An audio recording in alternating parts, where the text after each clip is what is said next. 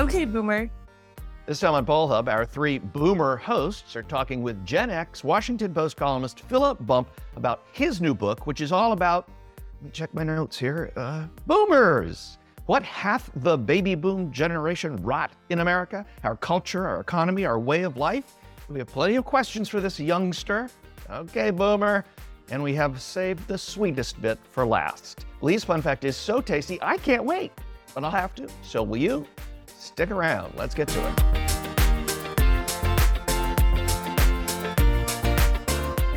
And hi, everybody. Welcome to Poll Hub. I'm Jay DeDapper. I'm Barbara Carvalho. And I am Lee Miringoff. And the one thing, well, maybe not the only thing, but one of the things we have in common is that we are all baby boomers, for better or for worse. We're different ends of the baby boom generation, but we're all boomers. And if there's one thing about the boomer generation, I think, uh, at least in my lifetime as a boomer, is we've gotten a whole lot of attention and given ourselves a whole lot of attention. And uh, now somebody from the Gen X generation has given us some attention too. Philip Bump, who's a columnist for the Washington Post, you've probably read him, uh, talks a lot about data. We love him because he uses charts and talks about data. Great. That's in our alleyway here. We love this stuff. But he's written a book uh, called The Aftermath The Last Days of the Baby Boom and the Future of the Power in America. I, I don't know if I love this last days of the baby boom, but hey, I guess I'm getting there. Philip, welcome. Thank you very much. You are not the first person to raise that point, for the record. But yes, I, I suspect, and I, am yeah. hopefully we won't overdo the OK Boomer thing. I think sure, maybe sure. we already have. So, um, I right off the bat, I I kind of have a, a question about this. Is uh, the, the, baby boom generation? It was, it, I think, has been so significant and so covered because it was so large. Yeah, right. Uh, and one of the things about the baby boom generation, one of the criticisms is that we are very self-absorbed. And sure enough, we have covered ourselves, you know, like crazy. There has been so much about the baby boom generation. Why did you want to write a book about baby boomers um, in a field that's been tilled so so kind of thoroughly but sure. maybe not so thoroughly. Well, one of the things to remember about the baby boom is that as the baby boom aged, it reshaped everything around it, right? And so what that means is that as the baby boom has gotten older since the onset, since 1946, it has forced us to reconcile with a different way in which America is manifesting. And so now we have simply reached the point at which baby boomers are retiring. They began retiring about a decade ago. Uh, you know, they are now baby boomers are almost all age 60 or over. And now we need to reckon with now we have this much larger older population because the baby boom was so big.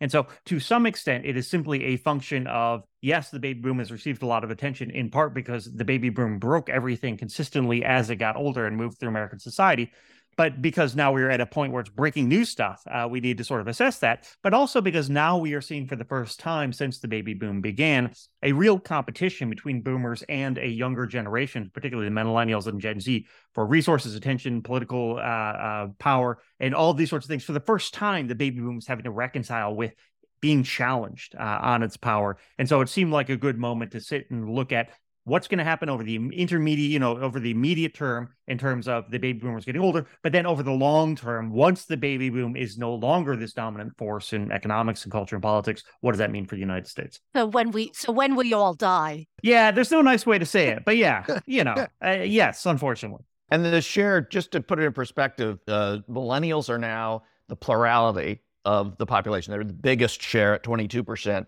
Baby boomers are 21.8. We've slipped just behind millennials, and Gen Z is uh, a little over 20%. So the the fading has begun. But you know, it's very important to point out it all depends on how you draw those generational boundaries. The baby boom generation is the only one the Census Bureau recognized as a real generation simply by virtue of the number of births that occurred. And so yeah, it's somewhat subjective, but yes, generally speaking, that's exactly what we're talking about. Yeah, so you know, we are we're pollsters and uh, for pollsters and and people who deal with uh, you know wanting to quantify everything the mm-hmm. concept of generation is a really handy tool. Absolutely. Um, but is there really such a thing as these generational commonalities and experiences? Or are we forcing um, a lot of square pegs into round holes and uh, perhaps contributing more to stereotypes mm. than analysis? I think there are three things happening. Uh, the first is yes, it is very useful for us to talk about cohorts of people as they move through time, right? It is a lot more useful to say, the baby boom generation than to say people who were born from 1946 to 1964 and therefore were turning the age. You know, like it's just easier, right? It's easier to call my me Gen X, and you know what that means in terms of when I was born thereabouts. Same thing with millennials, same thing with Gen Z. You get a little fuzzy at the edges. I like to compare it to astrology. It's sort of made up, and at the edges, everything gets a little wonky. Um, you know, but but uh, that's apt. It's also apt from the standpoint that yes, we tend to attribute to the generations characteristics that they don't uh, hold universally in the same way that we do with with horoscopes.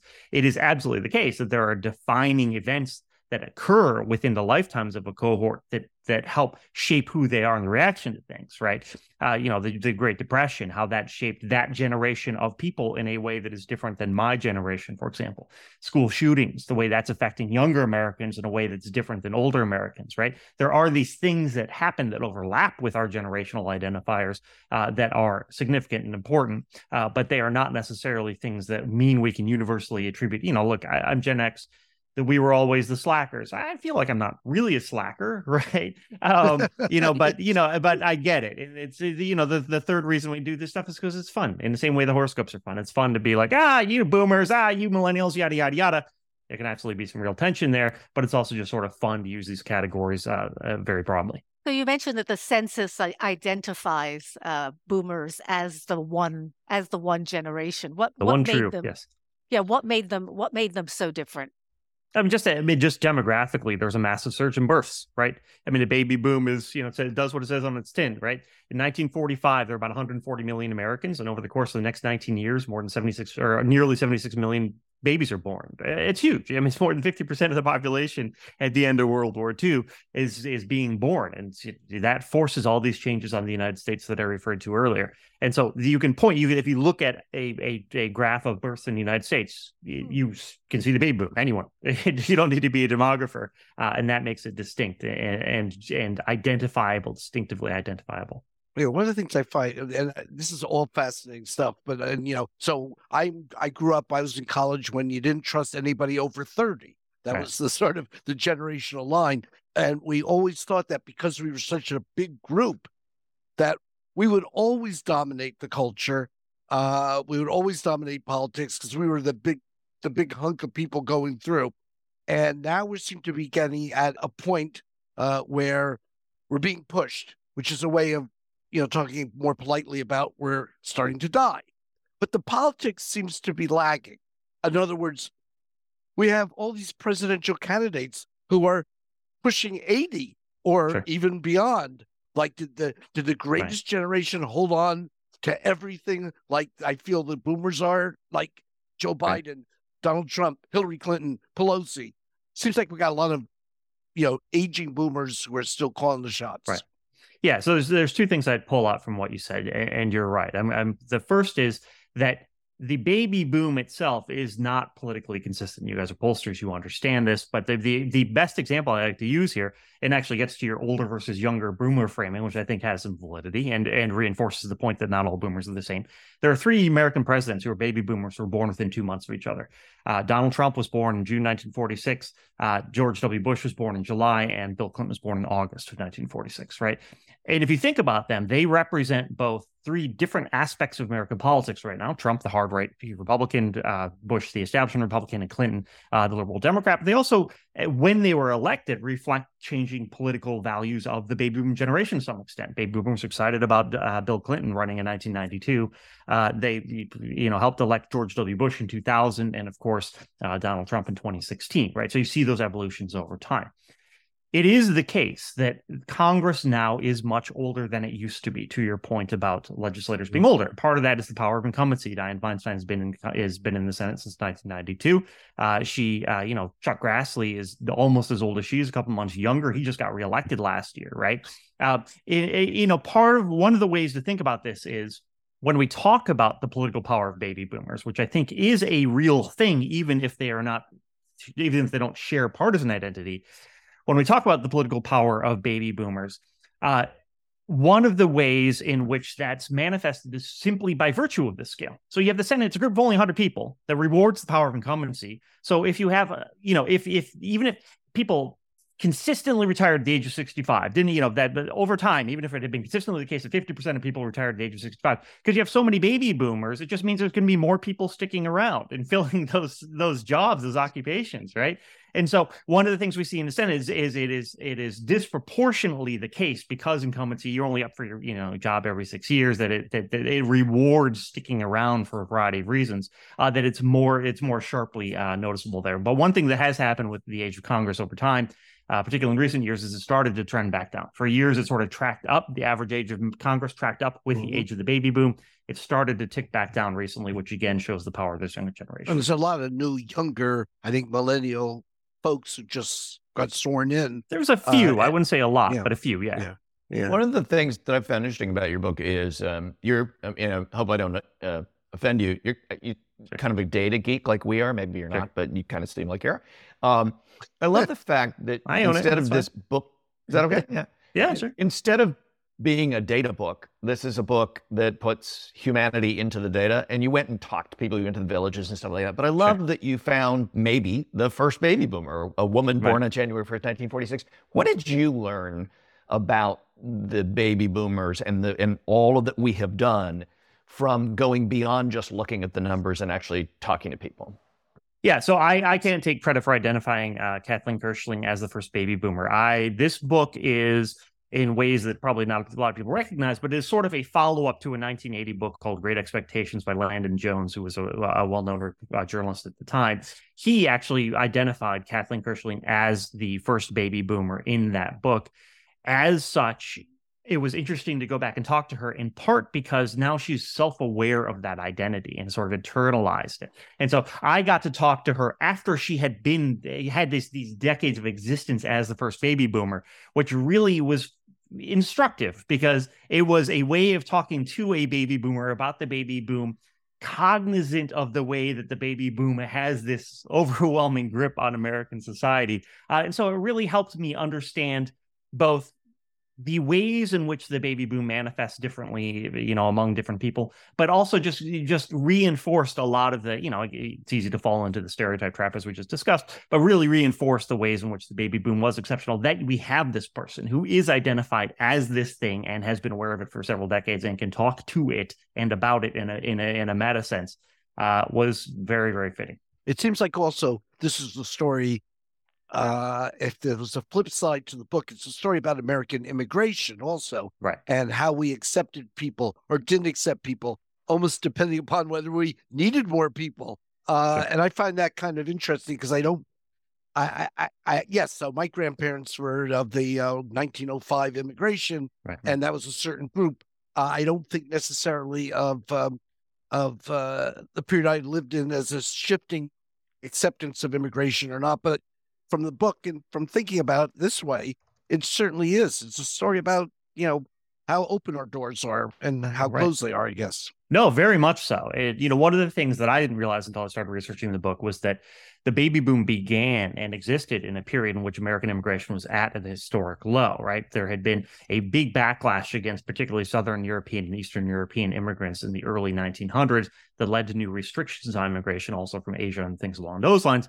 That didn't end until after the baby boom ended. And so the you know the, the, demographer I spoke with pointed out that the average immigrant in 1946 when the baby boom started was somebody's grandparent was you know someone who immigrated from Europe to your point uh, several decades earlier. Then immigration laws opened up in the mid 1960s, and we saw this influx of people from Asia and Central America and Mexico that not only reshaped the American population in terms of scale, but also dem- demographically. And so we see a lot of backlash in this moment politically from this older generation, not only boomers and not all boomers, but within the boomer generation in particular, that is a very, very white generation. We see this backlash to the changing face of America, which itself is, of course, you know, we can we can dive into whether or not that's an accurate representation of by itself. Uh, but we see some of that backlash, and it is because very literally America looks different now than it did then, uh, which is very much uh, a function of immigration. Mm. Uh, you do talk a lot about the the changes that have occurred and the right. impact that boomers have had both on our politics and our economy and our culture. Um, right. How is the disruption um, in the politics that I think we're seeing right now related to these general gener- generational differences? Uh, as particularly, I think what we're seeing is this heightened discussion um, of Social Security, and perhaps sure. that's that's not that shouldn't be so surprising given given the age and the fact that uh, that baby boomers are now moving towards you know uh, retirement and fully you know in retirement. Yeah, I think there there are three ways, and, and I'll go through these fairly quickly, but three ways in which I think politics is affected. The first, is the one I just talked about, these demographic changes that are triggering a lot of people's negative reactions. The second way is sort of an abstract application of politics. If you think about things like housing, older people more likely to own houses. They see it as a storehouse of value for their retirement when there is a proposition on you know a local measure to build an apartment building or expand housing, they tend to be against it because they see that as tamping down on their uh, uh, the value of their homes, and therefore that limits the availability of housing. So that's sort of a because there are a lot of baby boomers who own a lot of houses and are making a lot of those sorts of decisions. That has a large political effect on housing availability for younger Americans, and so that's a way in which boomer power manifests, you know, political power manifests in a way that harms younger generations. Uh, that isn't necessarily about politics, partisan politics, such as it is. Uh, but yes, you're right. So again, when we talk about the baby boom, we talk about how over the course of the existence of the baby boom, as they have aged, they have broken American systems. And so one of the things that's happening now is baby boomers when they're working poured a ton of money into things like the social security trust fund and now that they're retiring are drawing down that money. And so we see the rapid the, the very rapid depletion of the trust fund. We see that depletion being affected by the fact that people are living longer than they used to and other factors uh, that perhaps weren't accounted for at the front end. And so now this becomes a very salient political debate because the baby boom is older because all these people are retiring. What are we going to do in order to protect social security for folks now, this is a very complicated, nuanced subject, but it's fascinating to watch that the Republican Party, which for years was very much like, we got to rethink this. You know, we shouldn't be, we need to, these programs are too big. This is entitlement spending. Now, you know, a third of Republicans are age 65 or over, more than half are over the age of 50. There's not a lot of appetite in the Republican Party anymore to cut these programs that are benefiting them directly. And so now you see the Republican Party having the, that that Biden is very effectively using this as a wedge yes. issue. Republicans want to cut these things, and it used to be Republicans would be like, "Heck yeah, let's do it," right? And now they're like, "No, no, no, no, don't worry, guys, don't worry, guys, we're not going to do that." And he really puts them on the defensive simply because of the demographic change in the oh, party. I think that Joe Biden uh, attack and the persistence on that is fascinating uh, because it, like as you say, it's got a wedge issue here, and it's reflects just this changing population and, and the composition of the parties. You can't lose the younger vote and lose the older vote and expect to win many elections. So it's, right. it's fascinating. Fascinating. When you think about Social Security and, and the challenges, um, is there a gen and the changes in the population? So mm-hmm. uh, already millennials and Gen X are, you know, a if not a majority, uh, very close to a majority of uh, the population, not the voting age population yet, but that's going to happen. Uh, does that spell some sort of a generational conflict, do you think, over Medicare and Social Security, which are the two giant, you know, entitlement programs that are in financial difficulty, and that is largely because of boomers? Yeah, I think that the way in which this manifests is less about younger people having a different approach to that spending than older people do. I, you know, younger people tend to be more liberal. That manifests more in things like climate change and and uh, gun laws and LGBTQ issues than it does in government spending. Uh, but they do tend to be more liberal, and so I, I suspect there's not a big push among younger people to to try and cut those programs. There is, however, a competition for resources that didn't used to exist, right? Gen X, we, we, I always get feedback from people. You guys didn't talk about Gen X. The reason why is because Gen X isn't very large, and so we never really effectively competed against the baby boom. We just sort of, you know, we sort of picked up their crumbs as, as we trailed along beside them, right? Sorry um, about that. Sorry. Yeah, it's yeah. fine. You know, I've gotten used to it. Uh, but that that's not the case with the millennials, Gen X, or Gen Z. And so what we see now in this moment is we see people who are being asked. There's a limited pool of resources at the government level, you know, federal, state, local. What are we spending that on? And there's a very real need to spend it on seniors because the senior population is ballooning, right? But there's also a very real need to spend it on young people and things like childcare and schools and uh, you know elementary education and pre-K programs. And so we see this competition, and we see this group of older voters who are uh, who are overrepresented in the electorate because they vote more heavily, and who have a very different set of needs. And you know, you guys are pollsters, you understand this that that older people are less supportive of things like bond measures for schools because they don't use them, right? But you see this this this competition for resources and i think that's where it manifests it's not that younger people are against spending on social security it is instead that they see an increased need for things like increased housing and increased need for pre-K programs, et cetera, et cetera, the things that you need when you're younger, and that then actually creates this competition for resources. What are the what are the implications too economically for baby boomers now really moving out of the economy and, and retiring. Sure. I mean, it's it's taken a while. Yes, people are living longer. And when we when we look certainly at our political system, it's been it's been really hard to to move to the to the next generation of mm-hmm. representation. Mm-hmm. Uh, but it's it's going to, it's occurring and it's going to continue to occur. And so it's going to have implications both for um, Social Security, for other government programs, and for the economy as a whole. Yeah, you're right. I mean, and obviously a lot of it's nebulous and it's hard to predict these sorts of things. And that was when I spoke with economists, many of them mentioned be careful. Don't make don't make too many hard and fast predictions here. Um, but yeah, there are a few things that we can be pretty confident are going to happen. One is that as baby boomers age, retire, and die eventually, there's going to be a big transfer of wealth. One firm that I spoke with estimates is north of $50 trillion over the course of the next two decades. Wow. A lot of that wealth is going to be, you know, so a lot of it's bequeathments, you know, people's inheritances and things like that. But a lot of it is, is uh, payments that are made as well people are alive, either to organizations or to family members, paying for kids' college, buying them a house, things along those lines. Hmm. Uh, one of the things that we can expect is that the wealth inequality that exists in the United States will continue. Uh, the best example that I got from someone was, you know, Ivanka Trump does not need to wait for a bequeathment in order to be rich, right?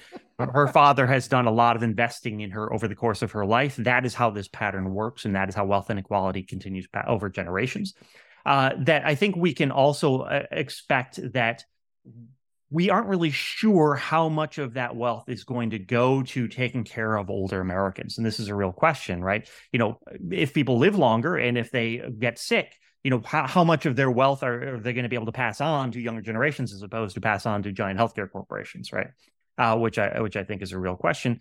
Uh, then there's the question of the workforce change. And one of the things that demographers are particularly concerned about is the relationship between the number of people who need to be cared for because they're older and the people who are in the working age population, right? And this ratio has just skyrocketed over the course of the past two decades because baby boomers are starting to retire and reaching age 65.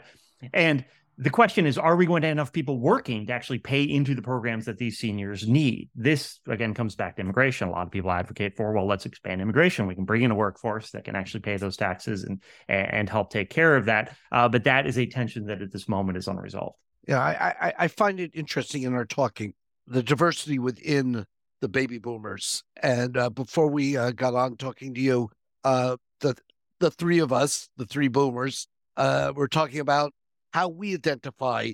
And because I am the eldest, uh, my points are of, of identifi- identification are the 60s, um, sure. you know, uh, the, the, assassinations, Great Society, Vietnam War. Uh, for Barb and Jay, that's that's very different. Um, we were in uh, nursery school when that happened. Sure, yeah. Although they Sorry, are they are older and wiser than their years, I will say. Yeah. Uh, but uh, is this common within the different generations that we have this kind of diversity? And uh, are, are the baby boomers being drawn with too big a circle? Oh yeah, uh, yeah, sure. To, okay. Yeah, yeah, no, absolutely there. Right. I mean, this goes back to our stereotyping thing, but you, you raised two interesting issues here. The first is that there have been four baby boomer presidents. I mentioned three of them earlier yeah. Trump, Bush, and Clinton. The fourth is not, as people expect, Joe Biden, but instead Barack Obama. Barack Obama was born in the 1960s, right? And he's very different than Bill Clinton and those other presidents, right? There is a gap. You know, we're talking about 19 years, right? Where the baby yeah. boomers, some baby boomers had kids who were baby boomers, right? Like, this is not, you know, these are not hard and fast lines that are drawn here. Um, uh, and then I said I had another point. I forget what it is at the point at the moment. So starting to seem like a boomer, forgetting what you were going to say. yeah, I am Gen X. We're getting up there too, man. I get it. Yeah. yeah. Well, what just, were you going to say? Oh, oh no, I, actually, I just, I just, I just remembered. Okay. The other thing that you that, that you mentioned, yeah, there it is. Uh, my my memory kicking in. Um, but you mentioned the fact uh, that there is a diversity in the baby boom generation. One of the things that's really fascinating about the baby boom is that the baby boom continued to grow until the year 2000, even though the births ended in 1964 because of immigration. And so, what happened over time is the baby boom generation actually got more diverse. It got more demographically oh, okay. diverse because okay. you had all these immigrants coming in who were baby boomers, even though they were born outside the United States. So, to the point, I always like to raise that because it's sort of counterintuitive.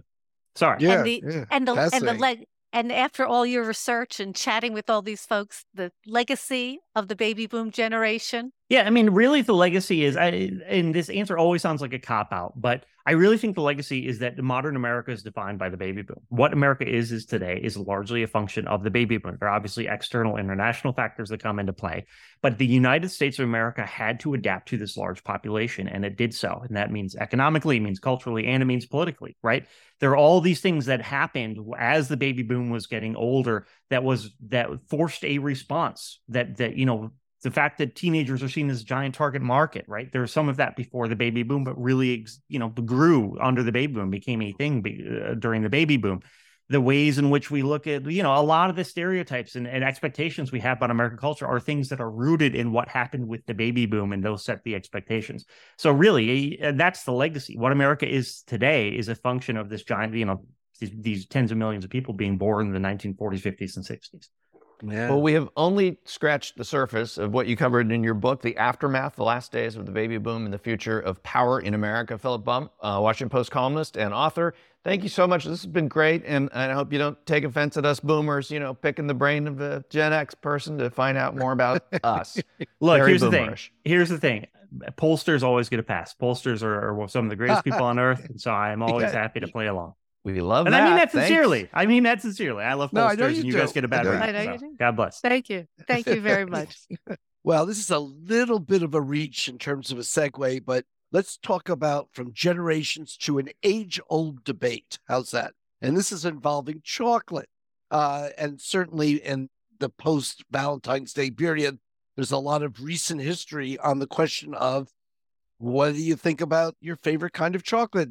Uh, and uh, you know, in uh, 2021, uh, YouGov asked the question about which of the following is your favorite kind of chocolate. And the choices were, not surprisingly, milk chocolate, dark chocolate, and white chocolate. This has got to be a question that everybody has an opinion on. And the milk chocolate won out with a plurality at 49%, just short of a majority. Dark chocolate at 34%, white chocolate at 11%, uh, not much difference by uh, men and women on this, uh, but it's certainly indicative of if chocolate was being exchanged on Valentine's Day, you had to know where to go in terms of uh, the different flavors, uh, different types. So, step up, kids. Save me here. What kind well, of what's your favorite? What's dark, your I'm favorite? a dark chocolate fan. Absolutely. Okay. There's no comparison. Huh. Hmm. Interesting. Barb? Is white chocolate even chocolate? I I don't think so, but Apparently it is. Oh, now you're getting definitional on me. Uh, well, no, because actually white chocolate is my favorite chocolate if you're just going to have, you know, um, plain chocolate.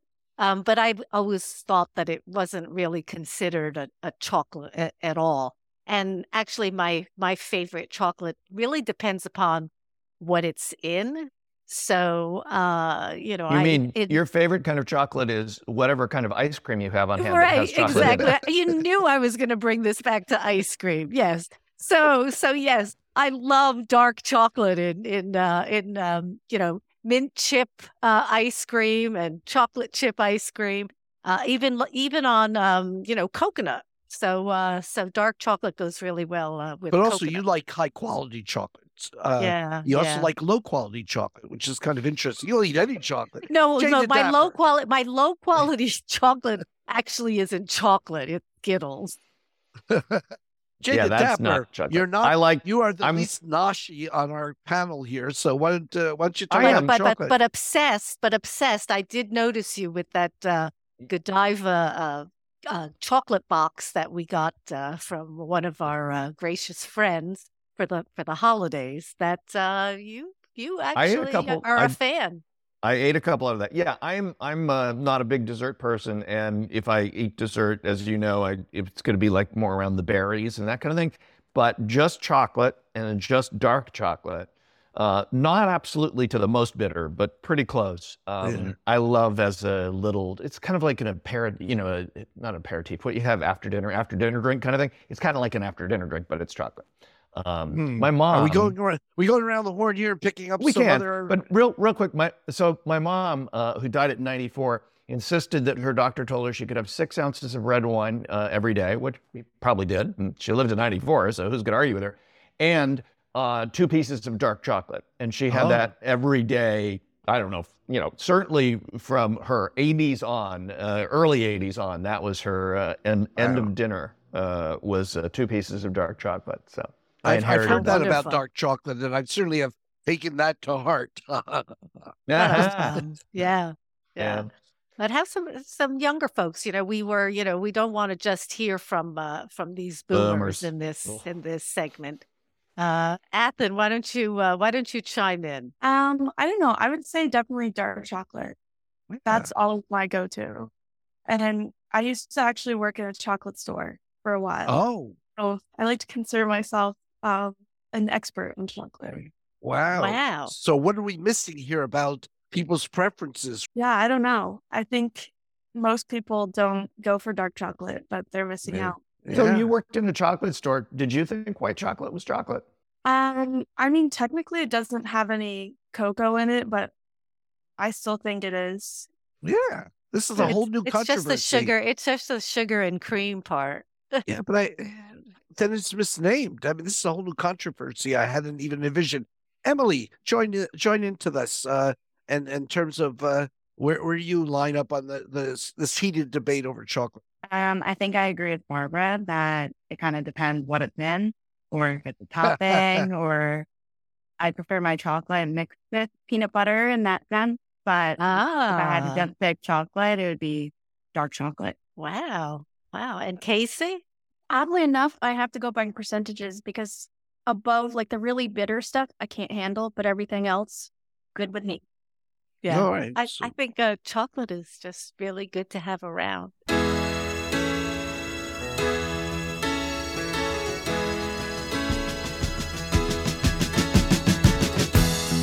Okay, boomer. That'll do it for Poll Hub this week. Poll Hub is produced by the Marist Poll at Marist College in Poughkeepsie, New York. Mary Griffith is our executive producer. Casey Schaff is our production supervisor. The Poll Hub team includes Athen Hollis and Will Promizel. If you enjoy Poll Hub, please consider leaving a review. Positive reviews help other listeners like you find us. If you'd like to learn more about polling and survey science, check out the Marist Poll Academy, our free online learning portal accessible from our website. If you have questions for us, tweet them directly to at Marist Poll. Remember, you can always tell your smart speaker to play Poll Hub. And with any luck, it will cooperate.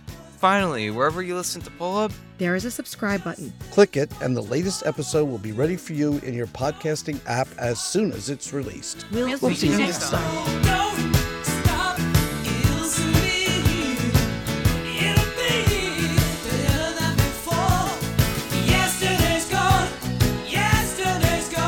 Okay, boomer.